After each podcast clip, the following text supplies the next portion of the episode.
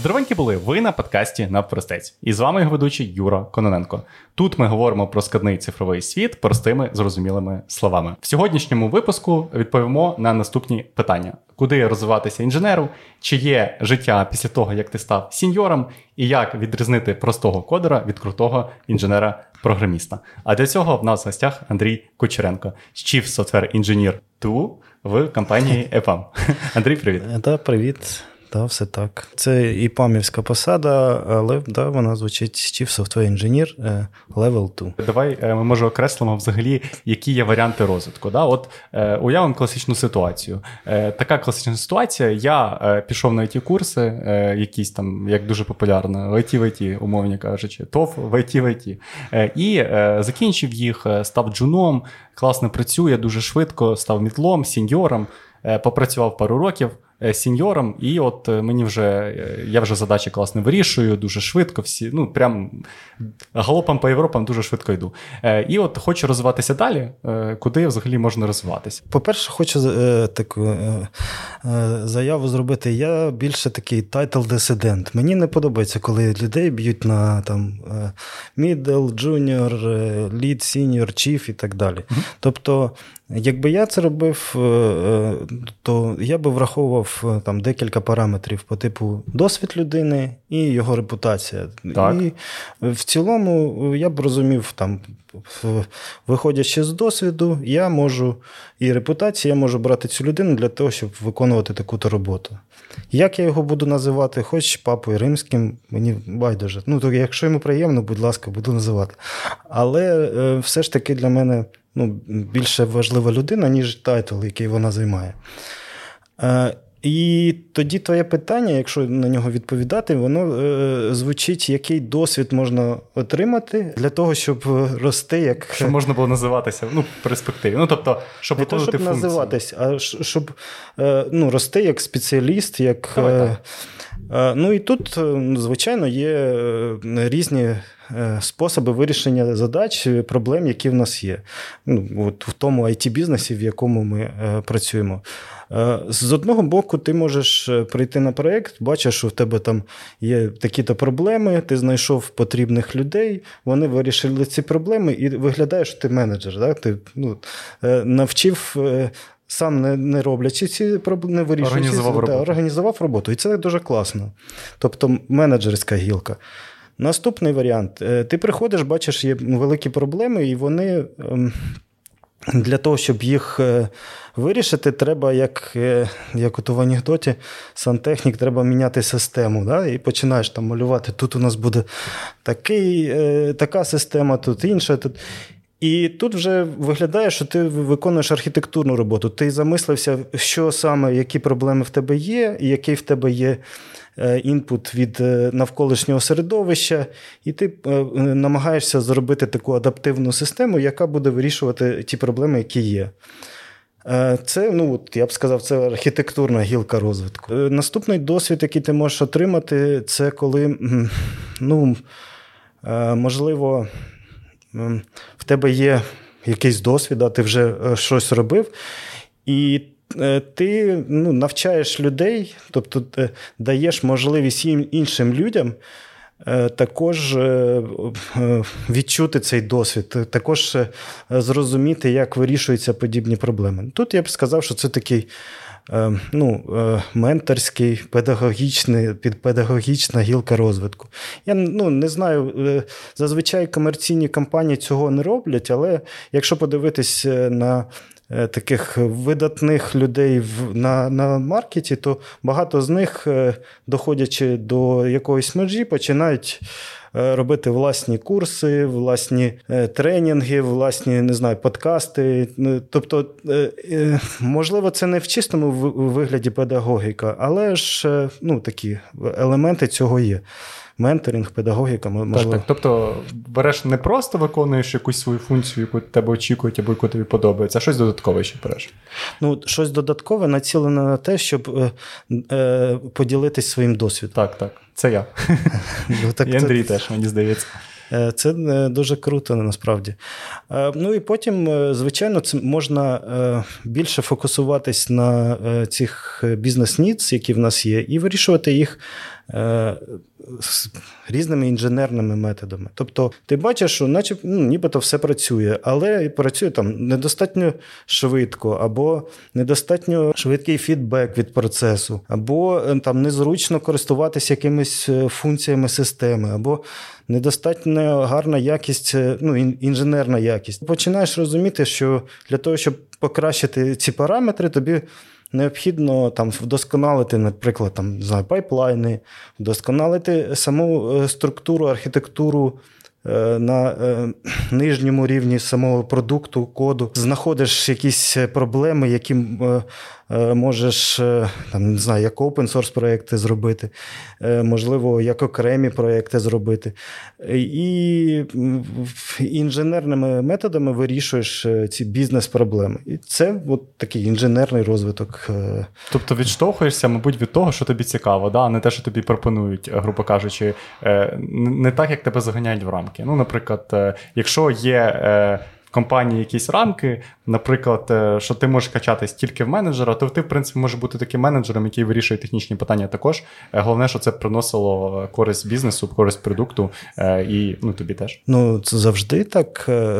Ну, Це має бути він-він. Тобто, ну, чесно кажучи, я виконував функції менеджера, я був ресурсним менеджером, можна сказати, частково делівері менеджером. Mm-hmm. Я виконував архітектурну, до речі, і зараз виконую архітектурні задачі. Я був ну, і ментором, е, і викладачем. І е, в якийсь час, от, коли в мене було багато менеджерської роботи, я сів і почав думати, що мені подобається робити, що мені не подобається робити. Так. От З чим я згоден, а з чим не згоден. І ну, як ресурс-менеджер, Мені подобалось там підвищити зарплату людям. Кайф. Але мені не подобалося бути у ескалаціях, коли вони там коли шо, щось да, наробили. І я так ну, порахував, ну там відсотків 30 мені подобається, 70 ні. І якщо я роблю 70% роботи, яка мені не подобається, мабуть, щось треба змінювати. 100%. Е, і ну, я пішов там до до свого менеджера, кажу, давай щось будемо міняти. Я не хочу займатися е, цією роботою, але я можу займатися іншою роботою, і е, вона мені подобається, тому, скоріш за все, я буду робити її більш якісно, чим ту, яка мені не подобається. Це ну, ти знаєш, доволі така, доволі такий показник серйозного зрілого професіонала, який може сісти, зрозуміти, отак як ти розкинути що тобі подобається, що тобі не подобається, і прийняти на основі цього рішення. Бо часто люди, знаєш, тягнуть за собою е, щось незрозуміло для чого, е, їм накидують той роботи, е, вони її тягнуть, тягнуть, незадоволені абсолютно своїм становищем, і так воно роками йде, а потім люди кажуть, я вигораю. Mm. Я звільняюсь з IT, відкриваю кав'ярню, mm. і в мене буде, я буду барістою, умовно кажучи. Я згоден, і я стикався з такими з таким career path багатьох людей. І мені здається, що ця драбина сіньор, мідл і так далі, вона трошечки допомагає людині бути зашореним. Тобто людина не дивиться на роботу, яку вона хоче е, виконувати, а дивиться на то, е, коли вона отримує наступний левел. І ну, і це не дуже прикольно. Ну, тобто, не дуже прикольно не з точки зору роботодавця, бо це ну, зручно. Ти знаєш, що там сіньору я плачу від це вирішує багато проблем. Да, Від такої до такої суми. Да? От Зараз він в мене тільки новенький сіньор, я йому нижню е, межу плачу. Трошечки попрацюю, я йому буду платити більше. А людина може ну, е, потрапити в таку ситуацію, коли робить те, що їй не подобається, і е, женеться за якимось е, тайтлом, і на виході ну, просто вигорає і марно тратить своє життя. Угу. Мені якось так колись сказали, Юра, щоб бути сіньором, треба от робити там менторити обов'язково е, там когось. Але я таки задався питання. Ну, мені, в принципі, це там частково подобалось, але але чи обов'язково це? Тобто я можу бути сіньором, не менторивши нікого, а вирішуючи там реально складні якісь бізнес-кейси, класно кодити, е, розбиратися в тому, для чого ми робимо, хто нас кінцевий користувач. І чому чому ні? І мені, наприклад, це подобається. А там менторить не подобається. Чого я не можу бути сіньором? Я ж приношу велію. Ну тобто е, тут, мабуть, е, назріває питання да, е, про те, хто яке велію приносить, так? І Звичайно. звичайно. Да, да. І от е, те, що питання в мене не зріло, да, от умовно, у нас є класичний розподіл, так? Джуніор, мідл, сіньор, давай зупинимося на ньому. Я завжди е, на кухні люблю е, з колегами дискутувати, чим там джуніор відрізняється від мідла чи мідл від сіньора. От мені Андрій цікаво, як е, ти вважаєш? Ну е, знову ж таки, якщо говорити в, в, взагалом, да, якщо вдягнути шапку е, е, компанії на себе, то можна казати, що там джуніор... зарплати. Ну, зарплати, так. Ну, це тут е, лінійка, яка міряє усе. Е, звичайно, що за джуніором треба більше доглядати. Тобто е, людина ще не має досвіду і, скоріш за все, може частіше робити помилки, і треба за ним доглядати, давати йому якийсь фідбек, щоб щоб він ріс. Але зазвичай, там, от, як, коли я аналізую і даю якийсь фідбек джуніорам, аналізую їх роботу, то я дуже сильно дивлюсь на їх ініціативу. Mm-hmm. Якщо він прийшов, я джуніор і і все, то ну, скоріш за все, людина ну, займається не, не тим, що їй подобається. Скоріше за все, може, це навіть не її сфера діяльності, да, да, да. їй треба. А якщо я бачу, що ну, не виходить, щось там десь якісь помилки, десь баги, там, але дуже багато пророблено роботи, і там попробував, і там смикнув, і там щось впало. Тобто аж пре, знаєш, да, да, да, да, да. А давайте там все перепишемо на на React, давайте на або на Panda. І ну, це дуже класно. Тобто у людини є інтерес, вона ініціативна. Звичайно, зараз немає цих параметрів ні репутації, ні досвіду. А ініціатива робить цього джуніора ну, більш перспективним 100%. Е, порівняно з іншими. Якщо людина вже мідл, тобто ну, ми розуміємо, що є якась е, якийсь відсоток того, що ті задачі, які вона отримала, вона виконає Виконала. там з якимось рівнем е, якості.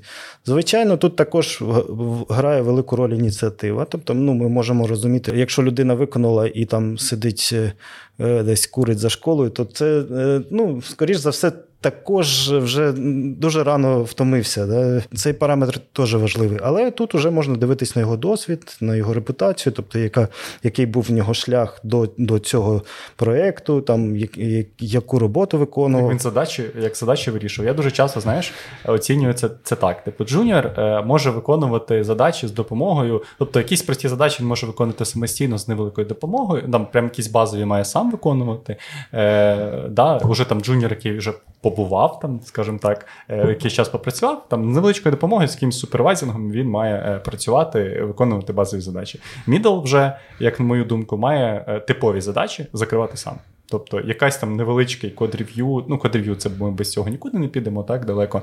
Але там невеличка допомога іноді може траплятися, але базово він закриває стандартні задачі, іноді там щось виникає додаткове.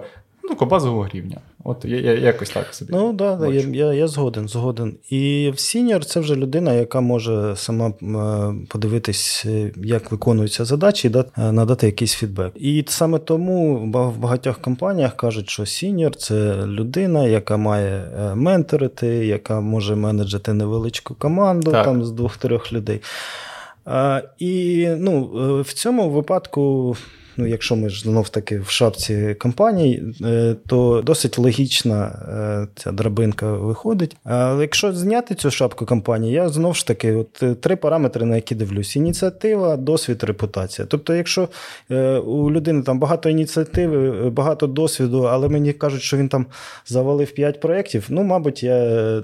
Не будеш я брати. І неважливо, чи він ну, чи він. Можливо, я ще попитаю інші фідбеки від тих проєктів, які він завалив, можливо, не його було було е, ну, не не із-за нього була така так, так. Е, проблема.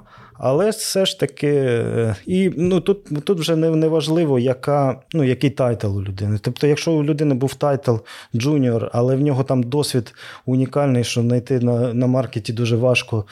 Е, І ну, добре, я його візьму не як джуніора, а як сіньора мідла, бо ну, якщо в нього дійсно такий досвід, якого ні в кого немає. Да, Тобто ти, як людина, яка б набирала собі е, на проект там або якийсь запустити продукт, да, свій міні-проект, е, ти б дивився на ці скіли е, на базові. Да, І це, до речі, дуже цікаво. Ну і це насправді правильно, як на мене. Да? Тобто треба оцінювати людину не тим, ким вона там працювала і яку вона там мала личку.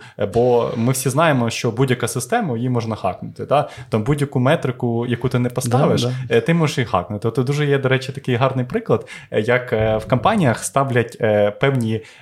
Ну, там Іноді це називається там KPI, іноді це називається там OKR, різні системи загалом ставлять якісь цілі людині.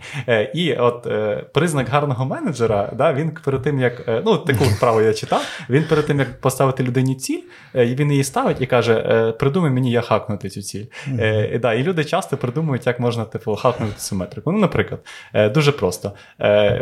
Якщо вимірювати ефективність роботи людини, по тому, як вона, е, яку кількість вона задач закриває. Ну, Очевидно, напишіть в коментарі, що ви зробили, але мені здається, я б зробив би, я б собі е, безліч задач заводив би е, на будь-який чих. У мене задача, супер класна декомпозиція. Чуть на на кожен рядок коду в мене декомпозиція. Супер задач багато. Я хакнув систему. По метриці ефективний, а по факту я більше часу витратив на те, щоб заводити задачі, ніж реальні проблеми вирішував. Якось да, так. Да, да, Я згоден. Ну і тут е, якраз таки, коли в тебе більше досвіду, ти е, менше працюєш з е, ну, з задачами, а працюєш більше з проблемами. Тобто є якась проблема, бізнес-проблема, і ти її намагаєшся вирішити.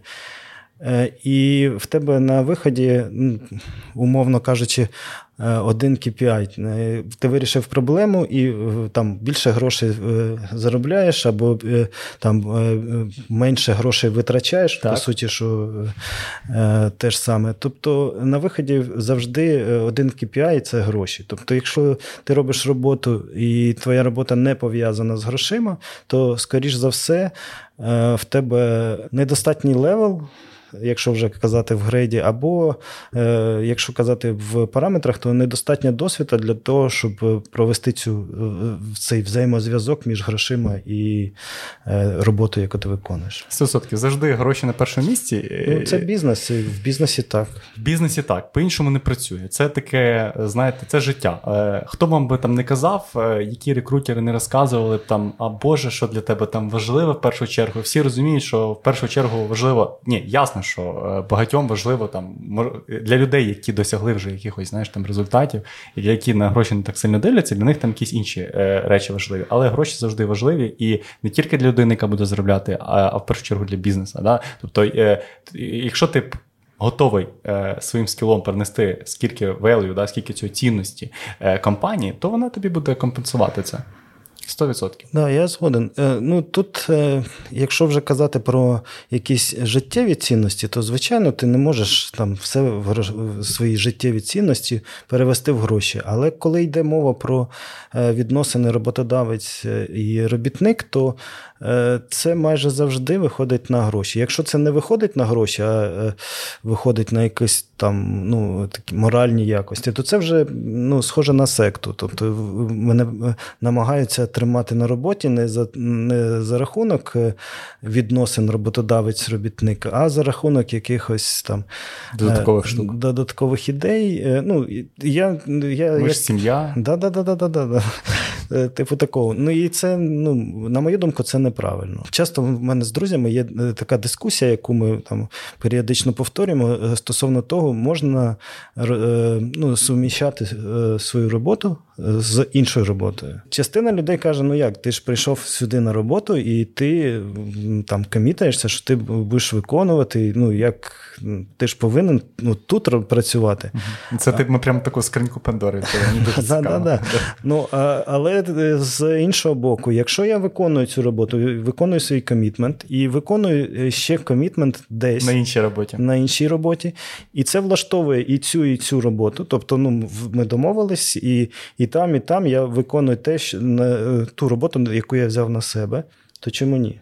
Чому ні? Насправді, ну насправді е, тут все про очікування. Да? Тобто, от як знає, е, тут про якість роботи. От часто в тестуванні є таке питання, що таке якість. Якість там всі відповідають, що це е, відповідність вимогам.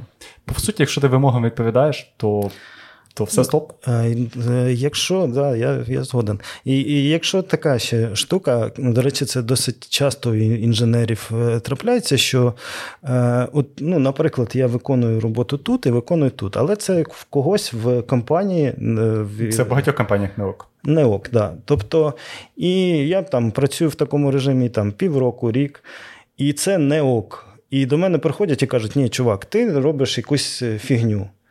Вибачте, я рік працював е, паралельно на іншій компанії. У вас все влаштовувало, і ваш от, менеджмент-процес, ваш, ваше керівництво ніяк на на це не реагувало, не давало мені ніякий фідбек так. протягом цього, е, е, цього періоду. Це моя провина, що у вас е, такий менеджмент-процес, що взагалі я там е, чи роблю на двох роботах, чи на трьох, а ви цього навіть не бачите. Тобто, так. Е, якщо є якісь проблеми з процесом розробки, ну, мається на увазі, там не доробив, да, от, не до деліверів, то якість погана. То якість погана, і це відповідальність не конкретного девелопера, а менеджера. Якщо він бачить, що людина не доробляє і не прибирає цю людину, Ну, мабуть, питання питання тому, як він дивиться, як да, він це і, ну, Я почав з того, що дуже багато інженерів так роблять, що вони беруть е, оцю відповідальність, яка насправді не їх відповідальність, на себе. І так, і починають думати: ну як же ж я там буду це робити? Це ж не не, не досить е, там, морально правильно і так далі. Насправді, якщо є менеджмент, е, правильний менеджмент проєкту, і він покаже, що ну, перформанс просідає, то е, менеджер повинен зробити якісь дії, щоб е, перформанс повернувся в попередні показники. Якщо перформанс не просідає, то ну які питання? Ну і в будь-якому разі, якщо ви там ви компанія, да, і вони хочуть, щоб е, ваші співробітники працювали на двох роботах по багатьом причинам. Може вам просто типа не хочеться так, да, то що. Е, не буду там всі називати, то це можна там проговорювати на початку. Да? Тобто, е, як ти відносишся до того, якщо тобі е, компанія сказала, на початку, вибач, ну, ми не толеруємо те, що ти будеш працювати. Ні, ну, Якщо в мене це написано в контракті, написано я в контракті. підписав, то ну окей. То це, ти не маєш працювати на двох ну, Звичайно, я я ж ну, закомітився. То якщо в мене цього немає, і я ну, можу, е, це не прописано, не домовлено, то ну, чому ні? Якщо я буду, наприклад, в день е, там, писати код, а вночі там вагони розгружати, це буде які, якісь проблеми? Ну, ні, це ж те саме, по суті. Те те ж саме, просто е, другий тип роботи. 100%. Ну це як в Америці, знаєш, там, от, е, мабуть, ця історія дуже нормально працює, бо там е, ти можеш знайти собі будь-яку роботу, працюєш там овертайм, і ніхто на це не звертає уваги. Ніякі там е, охорона праці, чи ну, взагалі цього немає абсолютно. Ну, Хоч гроші працюй. American Dream, Ukrainian Dream, працюй на двох-трьох роботах. Ну, якщо е, якщо тобі це ок, якщо е, ти відчуваєш від цього задоволення і бачиш, що ти е, від цього там більше заробляєш, то ну чому ні? Якщо ти виконуєш свою роботу на декількох роботах, то, будь ласка, знову ж таки, ми повертаємося до того поняття, що е, треба оцінювати роботу е, цим цінністю, яка, яку людина приносить, а не там годинами, як часто в нас такі пострадянські, знаєш, комітами там, комітами чи там кількістю задач. Я теж стараюся в своїй роботі і там роботу своїх колег оцінювати, наскільки вони там приносять value, наскільки вони дійсно роблять те, що треба. Там взагалі без проблем мені здається, що там людина просто можна там мені сьогодні там півдня, треба там десь власні питання повирішувати, можна не буду брати відпустку. Е, без проблем. Будь ласка, якщо ти закриєш оцю штуку, іди. Мені не так принципово, що ти там 3-4 години не попрацюєш. Мені принципово, щоб ти е, вирішив проблему бізнеса, закрив цю задачу, е, і все в дні було класно. А дивись, ти ми вже так поговорили вже про другу роботу і про це все. І ми поговорили також про те, е, що як ти там обираєш собі людину, та, яку ти візьмеш, не візьмеш е, до, себе. Да? Е, і для в мене таке постає питання, як от розрізнити, да, при тому, як ти там або наймаєш, або вибираєш свій партнер, з яким ти будеш працювати, наскільки він буде, скажімо так, вирішувати ці бізнес-задачі, а не просто сидіти там і кодити, умовно кажучи, просто. Ну, знову ж таки. Коли ти е, береш е, людину для якоїсь роботи, звертаєш увагу на репутацію, звертаєш увагу на experience, але ж цього недостатньо.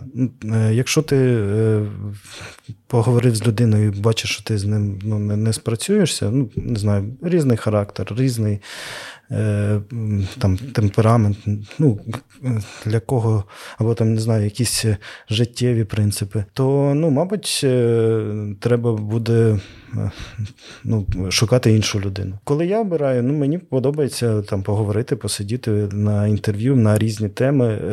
І виходячи з цього, складається якесь враження про про людину, наскільки ти можеш йому там довіряти, наскільки ти можеш йому дати ту роботу, яку ти плануєш давати. Може бути все гарно, але в чомусь е, якась така е, маленька штука, навіть незначна штука. Е, показувати, що ну, скоріш за все, ти ти з ним не спрацюєш. Uh-huh. І і мені здається, це нормально. Ну, щоб навіть якщо ти в тебе є якісь сумніви, то краще їх отримати до того, як ти почав роботу робити, чим, чим після. Я пропоную поговорити про про кодерів і про інженерів. Е, існує такий міф, е, що от часто в там аутсорс, аутстав компаніях, да, де все міряють більш там на великих масштабах і міряють там. Здебільшого кількістю задач, да, яку людина закрила, кількістю проєктів, які закрила, а не тим вейлу, дійсно, які бізнесу принесли. Це все, звісно, умовності спрощує для того, щоб для для, розуміння це не завжди так абсолютно. Є там міф, що от в аутсорсі більше людей, які просто пишуть код, умовно кажучи, беруть задачу і от пишуть код от на одній мові е, і ось виконують задачі. А от е, в якихось власних проєктах, продуктових компаніях е, бізнес шукає людей, які е, будуть ще, окрім того, що просто писати код, оцінюють, наскільки вони ефективно пишуть цей код, е, чи дійсно це треба зараз бізнесу писати цей код, а можливо, я розкажу, що його не треба писати. Ми можемо якось по-іншому зробити. Е, як ти взагалі, от скажімо так, до цього ставишся? І Як до цього міфа ставишся? Чи правда це чи ні? Стосовно кодера і інженера? Так, да, да, що в аутсорсі більше кодери, а в продуктах більше інженери. А, Ну, це дуже залежить. Дуже залежить. Е, як е, ну, е, До того, як прийти в ІПАМ, до речі, я в ІПАМі працюю вже 13 років. Офігеть, багато вже. До того, як прийшов в ІПАМ, я працював десь років 8 на різних компаніях. Я десь раз у рік міняв компанію. І це були ну, невеличкі компанії, продуктові, е, е, були і такі невеличкі аутсорсингові компанії. Коли я прийшов в ІПАМ, я думаю, ну подивлюся, як така здорова махіна взагалі може працювати. Теж дуже цікаво, вона працює. І думаю, ну так, так само десь рік попрацюю, піду далі. Але мені вдалося е, спробувати себе дуже в різних ролях, і мене, можливо, були гарні менеджери, мене переключали е, на ті ролі, які мені подобались, а може і не подобались, але е, давали щось, якийсь новий experience давали. І таким чином я ну, досі працюю в EPAM, я там виконую різну роботу, і мені це подобається. Тому сказати однозначно, що є тільки е, там кодери, а там тільки інженери. Е, то, ну, мабуть, ні. Е, можу сказати, що у продуктових компаніях ну, моє враження таке, що ти більше залежиш від від кінцевого результату. І так, ну, і це формує якесь е, світосприйняття, яке ну, тобі допомагає е, вирішувати проблеми, і це світосприйняття ціниться і в аутсорсі також. На великому скейлі, е, коли ти працюєш в аутсорсі, то ти можеш там бути кодером, да, там забуритись в якусь одну проблему, один проєктик і там працювати так досить довго, але можеш і знаходити для себе такі частини проєктів, таких замовників, де можеш Е, де цінується ну, не продуктове мишлення, а такий стартап spirit. Стартап spirit. До речі, мені дуже подобається, коли є в людей цей стартап spirit. Е, це дуже класно. Е, да, Коли людина тобі може прийти, ти їй ставиш задачу, а вона тобі приходить і каже: Юра, цю задачу не треба робити. Я вважаю, що ми краще давай ми зробимо цю задачу, і вона нам більше грошей принесе, чим ми от будемо покращувати перформанс якогось там сервісу е, незрозумілого. Е, давай ми це не будемо робити. Да? Е, але знаєш, що я до чого я прийшов? Я прийшов до того, що ну, таке розділення, воно.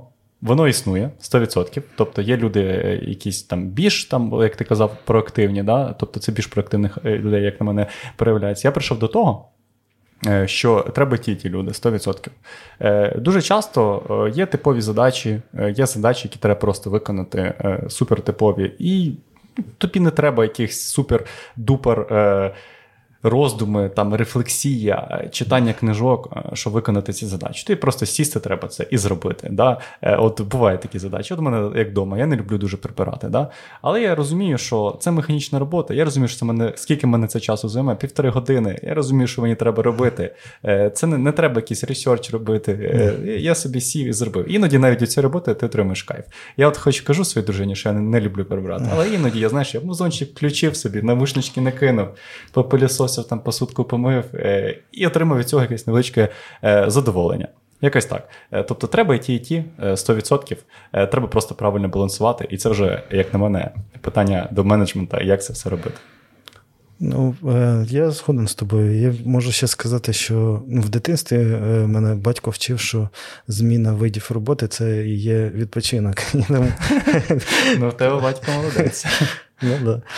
Е, і тому так е, ну, я ловлю себе е, на на тому, що дуже часто в мене в паралелі декілька робот. Ну, якась там цікава, десь я там щось цікаве досліджую, якась така рутинна, яку мені треба робити, якась така на потім це зараз подумати, потім це може бути щось цікаве.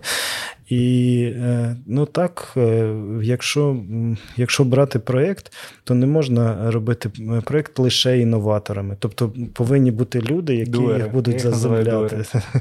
Ну, да, да. Тобто, якщо прийшло ну, купа людей, зібралася в одній кімнаті, і в кожного свій промінь, який його кудись веде, е, то ну, скоріш за все, ці промені ніколи в одну точку не зійдуться. Ви будете більше розмовляти, домовлятися, чим щось робити. Да, да, да, Ну, ще там холівар зробимо якийсь там. Як зміну назвати. Да, да, Стандартні холівари. Знаєте, це е, теж, коли в пам'ять працював, там був один літ інженер, і він таку цікаву думку сказав, е, що Е, якщо питання якесь високорівневе, там архітектурне, там, типу, яку технологію вибрати, чи там е, по якому паттерну щось написати, це питання зазвичай вирішується дуже швидко. Ну, типу, от е, то, там поговорили, домовилися, вирішили. А коли питання, як назвати змінну, чи треба чи треба там перевіряти все на нал, чи це такі прям жорсткі приклади, але загалом. Ну, е, Коли питання якесь таке супернизькорівне, там починаються халівари. Там оце ну, е, зараз мені здається, саме для цього е, ви знайшли чат GPT, і ти можеш е, задавати питання, як назвати зміну, і він зразу відповідає. А можна писати йому: чат GPT, ми два інженера, дуера із компанії X, Twitter X. У нас така дилема, дозволю нам її вирішити. До речі, якщо у вас є холівари на pull реквестах чи на merge реквестах, чат GPT вам допоможе. Мені здається, це Або пишіть коментарі, ми вам допоможемо. Ми вам допоможемо. Перевіримо ваш код. Е, скидуйте нам е, ваш код, е, але майте на увазі, що так не можна робити, якщо це продакшн код. да, Ось таке. Добре, добре, Андрій. Дивись. Ти Chief, Chief Software Engineer другого рівня. Все так. Що за діла? Чого другого рівня? Ну, е, У ІПАМ, е, я ж, е, як я казав, ця лінійка розвитку Advanced Software Engineer, і почали думати про те, як називати людей, які рухаються по цій гілці, і е, почали з першого тайтла, який називається Associate Chief Software Engineer. Uh-huh. Другий тайтл називається Chief Software Engineer, третій левел Chief Software Engineer 2. А оці всі рівні вони починаються з якого? Це після сіньора чи після ліда? Після ліда. Після ліда. Да, да. Після ліда. І е, далі там йде Associate Principal, Principal Engineer, і далі точно не знаю. як Далі це вже, е, це вже, мабуть, не придумали ще. А є такі в компанії вже? Ну, да, декілька людей є. О, Прикольно. А от таких, як ти, Chief Software Engineer 2, ну, е, це багато а... таких людей в компанії. Ну, в ЕПАМі, якщо не помиляюсь, працює людей десь більше 20 тисяч зараз. Е, я не також не знаю точно статистику, але скоріше за все більше, бо до війни тільки в Україні працювало 14. 14 вже було. Я коли приходив, ВПМ там 5 тисяч працювало. А ти, мабуть, там взагалі. Так, да, я приходив там, в офісі у кожного тапочки стояли. ну, е, Ні, я шуткую, але ну, була дуже така сімейна атмосфера. Е, хоча це була велика компанія порівняно з тими, в яких В Україні малий да. відділ. В Україні от, е, людей, які Chief Software Engineer 2, мабуть. Двоє чи один, я ну, я не знаю, чи два, чи один. Це в Україні зараз. Uh-huh. Загалом advanced інженерів у EPAM десь півсотні ну, різних різних, після ліда. Е, різних левелів. Та, десь. А мені дуже цікаво, от е, якого рівня ти задачі вирішуєш. Да? І в чому давай спочатку якого рівня, а потім ти розкажеш, в чому різниця між першим і другим левелом. Да? Е, да. Ну, дивись, як хочеш, можеш відповідати, можеш е, там будувати ну, довільну відповідь. Да, Давайте про задачі. Ну, наприклад, відкривається новий проєкт. Е, ми нічого не знаємо про те, е, що взагалі буде в цьому проєкті. Нам потрібно дізнатись, е, що, які проблеми ми маємо вирішити. Нам потрібно дізнатись, які умови праці, ну як взагалі компанія, з якою ми працюємо, звикла роз Е, розробляти програмне забезпечення. Ми повинні дізнатися, які є ну, там quality атрибути, е, які є умови для розробки проєкту. І е, от, люди. Типу Chief Software Engineer йдуть до людей, стейкхолдерів з компанії, задають питання. Це тобто люди, які, грубо кажучи, продають проект.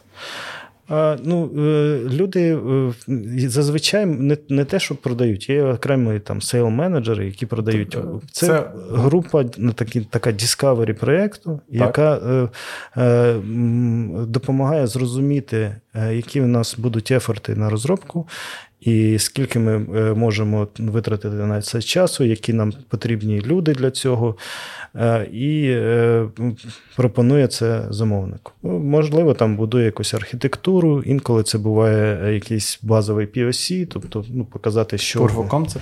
Да, proof of concept, який, е, за допомогою якої ну, простіше прийняти рішення, чи ми будемо працювати з цією компанією, чи не будемо для наших замовників. Наступна така задача також велика це вже і проєкт починається, і необхідно налагодити процеси, яким чином буде йти розробка, тобто яким код доставлятися. Буде да, деліверитись код, який там е, буде процес е, роботи по зборкам, по е, які quality гейти будуть з точки зору коду, інженерні quality гейти, яка взаємодія буде між е, учасниками команди. Тобто, ну, цей цей engineering excellence налагодити, ну, це також робота advanced інженерів.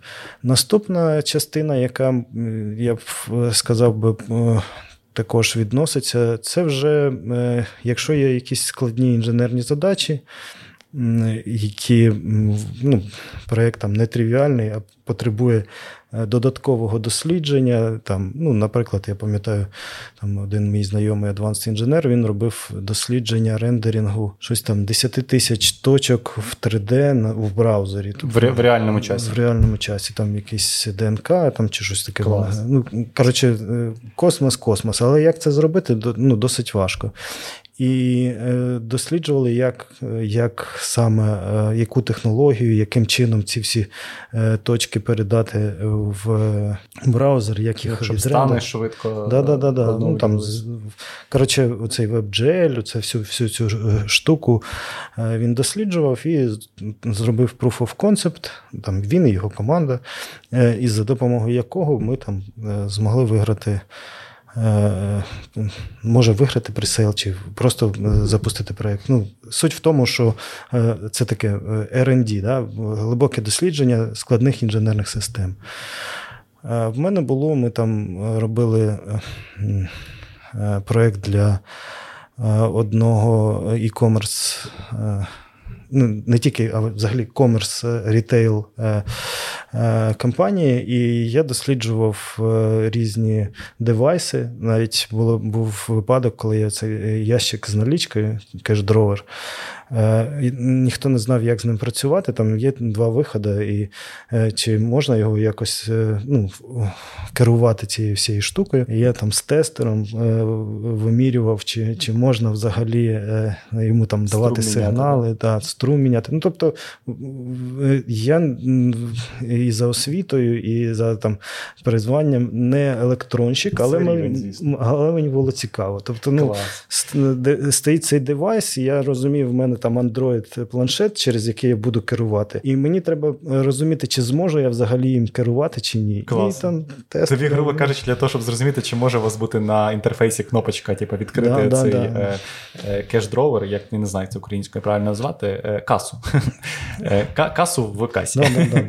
Так, е, блін, дуже круто. І це таки ти робив прям цей POC, типу, чи можна взагалі це зробити? І ви такі, ми можемо це зробити, і йдете до. Ми сказали, що ми можемо це зробити, але ми це не зробили, тому що для того, щоб керувати цим cash drawer ом, нам треба було робити unlock Android девайса, і він знімався з саппорта. І ну, з, і за того ми... Рут, рут його треба. Ну так, да, да, там я не пам'ятаю, як це в Android. Рут, здається. Рут да, права отримати. Да, рут права отримати, щоб можна було на рівні самого заліза посилати сигнали, які б відкривали. Ну, Клас, Блін, це дуже прикольна задача. А ще, а це правда, е, що от інженер твого рівня може там за день чи за два зробити повністю от процес розробки там з точки зору continuous integration, continuous delivery, наприклад? Ну, це дуже залежить від процесу. Бувають процеси, які там е, е, да, занадто ну, базовий, складні. Базовий. Ну, базовий базовий запуск можна, деплой, а... ну, запуск так. тестів, навіть там без тестів, просто що воно готове, тебе все. І... Думаю, що да, але ж знову ж таки, повертаючись до самого процесу розробки, процес це завжди про фідбек. Тобто, якщо ти зробив там на початку проєкту якийсь процес continuous integration, continuous delivery, і він тобі чимось не влаштовує, то ти можеш його переробити. І е, оцей фідбек він дуже важливий. Тобто не треба звикати до того, що незручно. Треба, ну, щоб треба все робити мало... зручно. Ну, Ти не можеш е, завжди е, врахувати все. І е, зазвичай ти твій initial setup Е, він ну, він може змінюватись, і це нормально. Якщо ти бачиш, що тобі щось незручно, і ти отримав цей фідбек, це не не сигнал до того, що звикай, а сигнал до того, що роби щось більш більш розумне. Змінює, роби щось зручне. Да, да. А от е, якщо взяти якогось принципал інженера, він такі самі задачі вирішує, чи він от принципово якісь інші вирішує? Якщо брати принципал інженера, то е, level його задач він е, ну, трошечки вище. Тобто, якщо е, я там приходжу на проект, ну там, наприклад, от Discovery фазу. У мене є якісь архітектори, з якими я е, працюю від е, кастомера е, і отримую від них якийсь фідбек, роботу. І вони вже приблизно знають там сет технологій, з якими вони працюють, вони приблизно знають там дирекшн, який вони обирають. А якщо мова йде про принципал інженера, то він часто входить в робочу групу групу з CTO, і він форм, впливає на формування цього дирекшену. Тобто, можливо, навіть на вибор технологій, можливо, на е, загальні правила. Все ж таки, ну, коли ти вже більше працюєш з конкретним проектом, то е, є якісь вже закони, правила, які вже вже прийшли ну, звідкись зверху. Андрій, мені так звучить, що в твоїй роботі все одно дуже багато домовляння, дуже багато комунікацій і дуже багато все одно софт-скілів. Да? Оце, так, як ми кажемо, яких навичок, де ти домовляєшся з кимось, з кимось тобі треба там десь продавити трошки якесь рішення іноді. Е, І Дуже часто кажуть, що я не хочу бути менеджером. Да? От е, Класичний шлях, ти після там, сіньора стаєш менеджером. Е, бо я не хочу бути менеджером, я не люблю взагалі цих людей, я не люблю з ними спілкуватися. Е, Я от хочу от мій комп'ютер е, на Linux, я от хочу тут кодити і більше нічого не робити. Е, Виглядає так, що від цього ти нікуди не відвертишся. Ну насправді так. По-перше, soft skill и це не тільки про про менеджмент, це і про там mentoring speaking, і про public speaking. Можу сказати, чим далі, тим е, ну, чим більше в тебе досвіду там технічного, і ти там ростеш як спеціаліст, знову ж таки заробляєш свою репутацію. І от в момент, коли ти заробляєш репутацію, ти е, використовуєш свої soft skill и. Тобто, ну я майже впевнений, що немає людини, яка там суперстарої інженерії і з нульовими софт-скілами. Людина повинна про себе якось заявити. Навіть якщо в тебе є якийсь там супер необхідний GitHub репозиторій, тобі про нього треба якось розказати. Е, якщо навіть ти не говориш це словами, то ну хоч ти, напиши. Хоч напиши, да. І це також софт-скіли. Тобто, якщо ти пишеш тільки код і там комітаєш його кудись, і ніяк про це не можеш розказати, то скоріш за все, е, ну, цей параметр репутації в тебе нікуди не не рухається, і ти не не, не ростеш як спеціаліст. Да. Тобто, якщо ви думали, що вам софт-скіли не треба. На жаль, вони треба завжди відкрутитися від цього. Вам не вдасться. Е, навіть якщо ви хочете просто бути інженером, ну, е, все нас, одно качайте. Насправді, ну і да, і ні. Чому е, і да, і ні? Якщо ви от сіньор, да, пишете код, майже ні з ким не спілкуєтесь, і вас це влаштовує, і ви е, не хочете більше нічого робити. Е, ну в тому плані, що не те, щоб розвиватись, у вас просто ви зрозуміли, що це ваше. То класно, ви на своєму місці. Ви все, ви вже все знайшли. Ті люди, які там шукають е, якісь нові тайтли, вони повинні вам заздрити, бо ви вже знаєте, що вам подобається, і робите те, що вам подобається. Тобто це окей бути сеньором там 10-20 років. Ну, чесно кажучи, от я там люблю подорожувати. Я дуже часто там в Європі бачив людей офіціантів, які, е, яким там 50-60 років. Буває таке. І вони ну, вони не не те, що там е, бомжі, яких викинуло там е, соціальне ну, соціум кудись далеко, їм там важко адаптуватись, тому вони йдуть офіціантами. Вони кайфують від тої роботи, яку роблять. І це класно, коли людина знайшла ту роботу, яка приносить їй задоволення і користь. Не потрібно і... завжди кудись бігти. Не потрібно. Ну, Може і потрібно, якщо це ваш якщо стиль, вам хочеться. Да, якщо вам хочеться. Але якщо ви знайшли, то ну можливо далі вже не буде так так гарно, як як сьогодні. Ну, Сто відсотків. Ну то що зону комфорту знайти важко, і не кожен любить боротися з тим, е, щоб виходити з цієї зони комфорту. Я от чув, що в Гуглі Е, є інженери, там поділи там, умовно теж на рівні схоже з ЕПАМом, там 12 рівнів, здається. Е, ну і доволі крутий інженер, це десь там 4-5 рівень, це вже типу доволі крутий інженер вважається. Е, і люди там можуть 10-15 років працювати там 4-5 рівнем, і їм це ок. Їм там, ну і зарплата там в них відповідно індексується до їхнього рівня да, знань. Тобто, це не та не означає, що ти, якщо ти умовний сіньор, то ти більше не можеш отримати, чим якась сума. Ти можеш, ти ж за цей час отримуєш досвід досвід, е, щось нове. Тобто, тобі є така цікава думка, що в нашому світі, е, щоб е, стояти на місці, треба дуже дуже швидко бігти. Да? То що все дуже швидко міняється, і все одно тобі треба щось нове дізнаватися, прокачуватись. І от Ну, такі штуки бувають. А в нас е, люди часто за три роки, е, ну не часто, але буває там за три роки стають сіньорами, суперамбітні. От є такі випадки.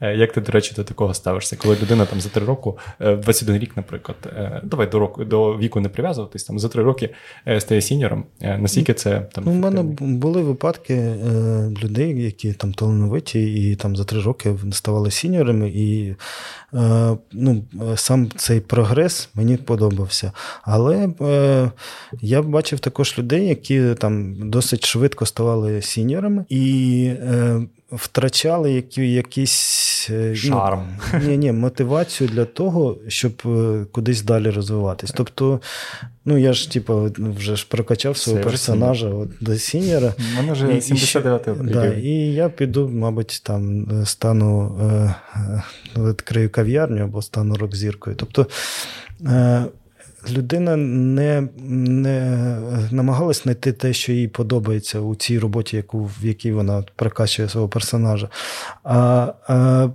просто намагалася швидше зробити цю прокачку. І ну, окей, це можливо зробити. Ну, тобто, виконуючи е, е, ці формальні критерії, які є у багатьох компаніях, це можливо зробити там за три роки. А потім е, опинялась перед цілою купою непотрібної роботи. не цікавої роботи, як виявляється, і шукала себе десь в якихось... Де інде. Да, да. Да, виявляла, що це не зовсім не її сфера. Да. Да, цікаво. От ще такий чув випадок, то, може ти розкажеш. Я чув, що відомий випадок, коли людина працює в Україні там багато років, там часто якимсь лідом навіть вже, да, або і, і вище, там якимсь лідом лінів, умовно кажучи, іде працювати за кордон. Їде в якусь компанію круту, там Amazon, Google, Booking, неважливо. І там вона працює, от була лідом, працює мідлом. Е, то що от їй їй провели співбесіду, кажуть, ти мідл. Е, чого так відбувається? Ну е, тут дуже широка тема про освіту, і я б сказав, що є якісь культурні особливості з одного боку, а з іншого і проблеми освіти. Е, в мене був власний досвід. Е, е, я прийшов в ВИПАМ вже там, маючи 8 років досвіду, і попрацював в ВИПАМі ще пару років. І в мене почався проєкт, який ми робили з командою з Канади. Там були молоді хлопці, які тільки закінчили там Торонський технологічний університет. Політехнічний інститут. Ну, типа того, да, там ТПІ. Да. Е, і, е, чесно кажучи, е, я був вражений, наскільки вони ну, були націлені на результати, наскільки вони е, легко оперували різними agile практиками, які в нас, е, ну, нібито я 10 років, там і agile, і там TDD, і там всі всі ці всі штуки, але вони були, ну, можливо, не на, не надто природними для там, нашої культури, і для мене вони йшли досить важко. А їх просто навчили в університеті, вони навіть не знали, як ну, як по-іншому, і досить легко робили ці ітеративний підход для розробки, досить легко композували задачі. Да, впроваджували знову ж таки TDD. І ну, і це було ну, дуже круто. Ну, людина, яка там 10 років попрацювала, і е, людина, яка от тільки з університету, там може е, рік чи два досвіду, і я відчував себе просто хлопчиком в, в, тому інвайроменті. А чому так було? Ну я ж кажу, можливо, це ну, якісь культурні особливості, можливо, це недостатньо досвіду. Якщо з точки зору першої е, освіти інженерної, я не інженер-програміст за освіту, я інженер-механік.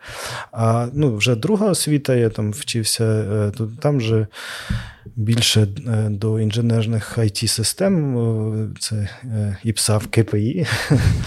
Але ж все одно в мене були, е, ну, був такий gap е, між тим, що було у тих хлопців і і мною, і це це було для мене такий культурний шок. Трошечки подивився, як вони працюють, трошечки щось собі там додумав, чого Круто. там не, не вистачає. І ну, отримав досвід, і взагалі це було дуже дуже класно.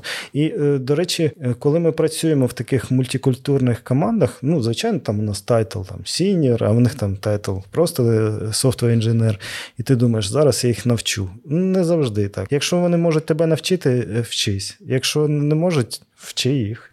До мене зараз, до речі, в компанії, в якій я працюю, немає title ів взагалі. Ну, тобто, ти або інженер, ну просто там software engineer. Або ти там вже як lead, або ти там далі жити. Да?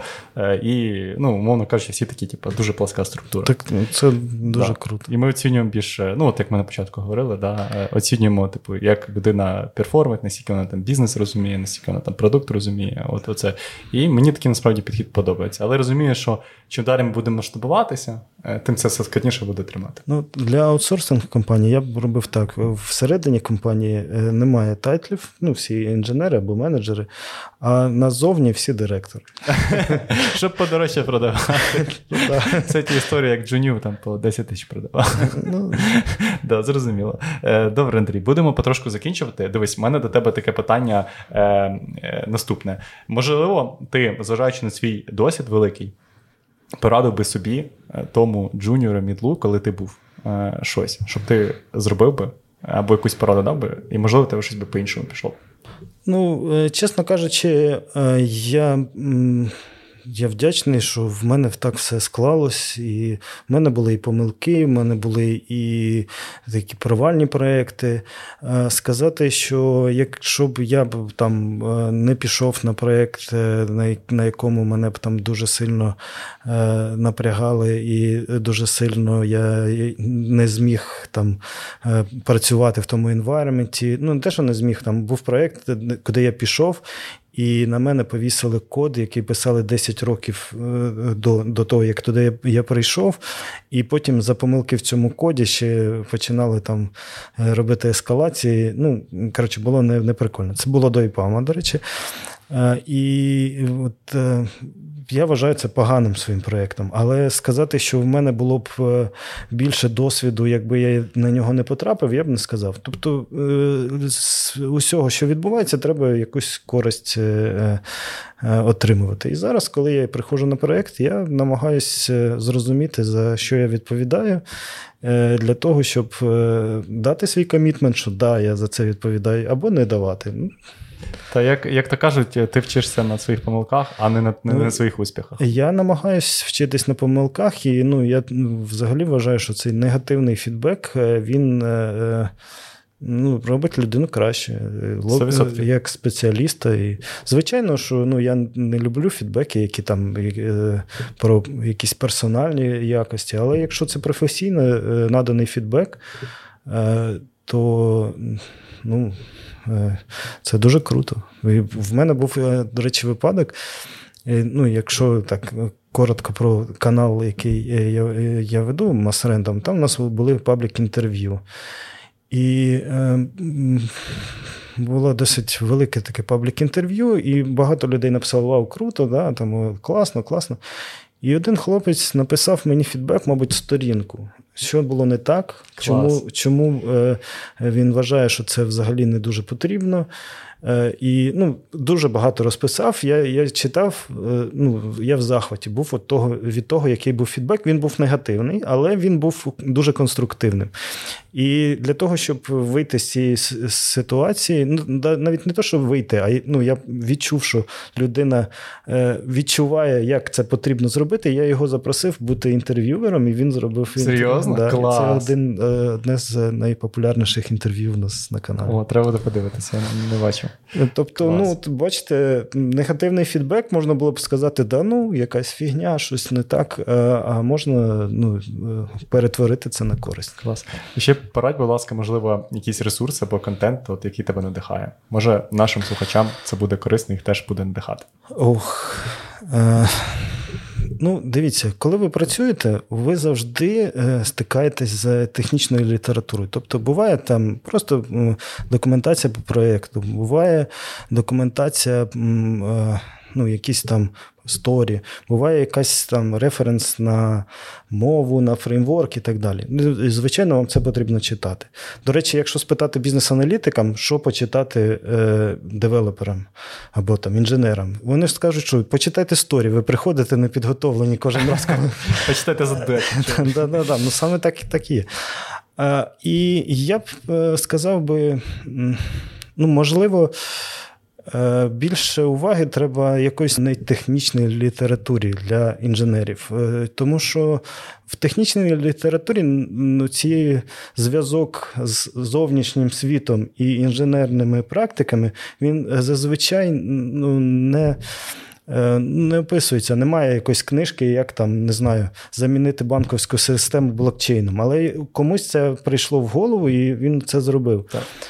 І я вважаю, що щоб такі рішення приходили в голову, е, людина має читати художню літературу, тобто е, читати те, що розказує про то, про, про життя. Ну, Можливо, якісь, е, ну це вже залежить від вас. Там, Може, хтось любить фантастику, хтось детективи, хтось там класичну літературу художню. Моя порада була так, буде така: читайте художню літературу. Клас, клас. Е, Добре. Ми тоді. Е... Можливо, е, окремо ще проговоримо додатково якісь книжечки. Я, можливо, якусь свою улюблену художню залишу. Е, в описі обов'язково е, буде. Добре, Андрій, дуже тобі дякую, що ти завітав. Було приємно з собою поспілкуватися. Відчув весь цей знаєш твій досвід в цій темі. Було реально прикольно. Дякую, мені теж дуже сподобалось. Круто. Бажаю успіхів вашому каналу і сподіваюся, у вас буде мільйон підписників. Дуже дякую, дуже дякую. А вам, наші дорогі е, слухачі і глядачі, е, дякуємо, що дослухали до кінця. Е, обов'язково поставте лайк цьому відео, підпишіться, якщо ще не підписані, і до нових зустрічей. Всім пока. Пока-пока.